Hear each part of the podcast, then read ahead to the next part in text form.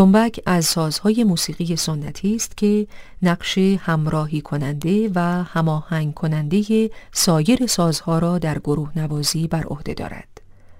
تنبک سازی است که معمولا از چوب ساخته می شود. تنبک از دو بخش استوانه متصل به هم تشکیل شده است.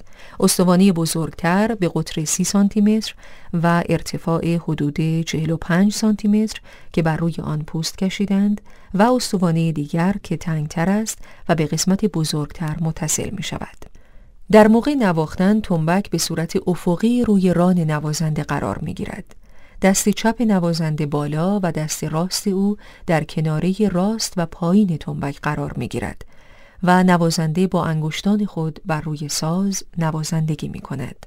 چون وسیله نواختن بر روی تنبک انگشتان دست است به همین دلیل نوازنده به سادگی و با قدرت می تواند ظرایف ریتمیک را بر روی ساز اجرا کند.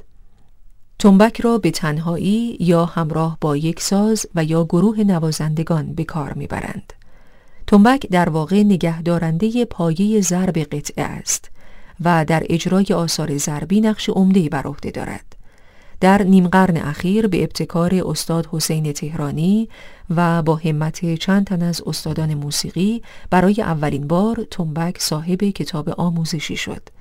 اخیرا نیز شاگردان مکتب تنبک جزوه های دیگری در این زمینه منتشر کرده و ادبیات این ساز را گسترش دادند.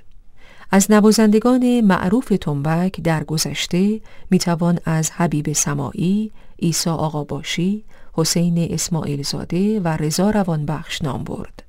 معروفترین نوازندگان تنبک در سالهای اخیر علاوه بر استاد حسین تهرانی، محمد اسماعیلی، ناصر افتتاح، جهانگیر ملک، بهمن رجبی و ناصر فرهنگ فر قابل ذکر هستند.